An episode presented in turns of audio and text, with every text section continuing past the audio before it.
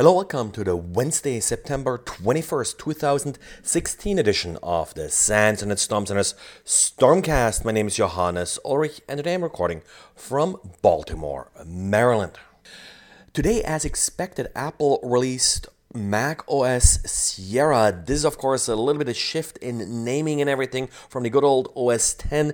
It does include a number of security fixes as well as, of course, a bunch of new functions.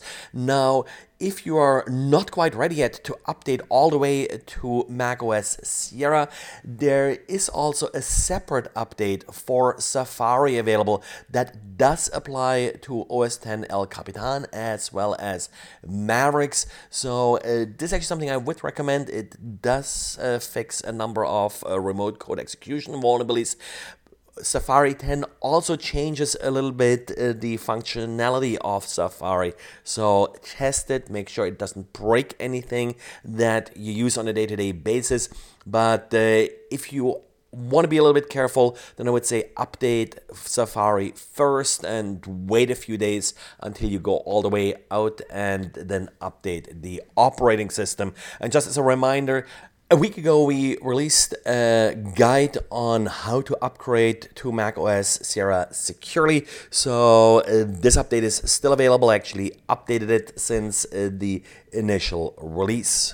A couple of weeks ago, Brian Krebs broke a story about V DOS. V DOS is a denial of service service that uh, you can hire to launch denial of service attacks. As part of this story, Brian did write about a leak of customer data from V DOS. Now, with this story, there was also a company known as BackConnect that offers anti-denial of service services. And it was somewhat questioned how much BackConnect was sort of involved in this leak and the co- and the possible compromise of V DOS. Dyn dot com now has an interesting blog with details about some of the techniques BackConnect used in order to fight denial of service attacks, in particular B G P poisoning. Now, uh, B G P is often used to defend against denial of service attack. What usually happens is that a network that's under attack is rerouted to an anti-denial of service provider that will then filter traffic and forward traffic to the network under attack. In this case, it looks more like the attacking networks and networks used for command and control were intercepted and then possibly monitored, uh, maybe altered or rerouted.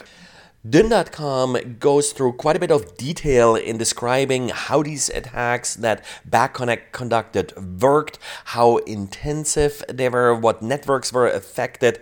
Uh, the question, of course, is whether or not this was actually legal and uh, whether or not attacks like this are ethically justified. And then we got a vulnerability in Metasploit. Metasploit, the pen testing framework, suffers from a Ruby on Rails cookie serialization vulnerability that could be used to turn around on the attacker, and a site defending itself against a Metasploit attack could execute arbitrary code on the user's machine that's running Metasploit.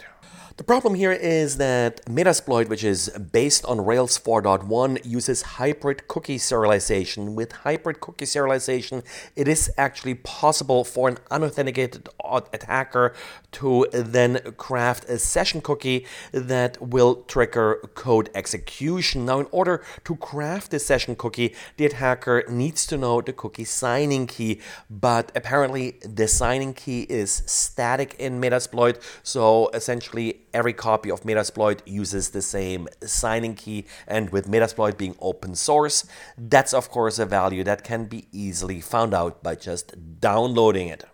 The vulnerability has been addressed in the most recent version of Metasploit by changing the serialization for cookies, so download and update Metasploit. And interesting enough, there is a Metasploit module available that will exploit this vulnerability. Well, and that's it for today. So thanks again for listening, and talk to you again tomorrow.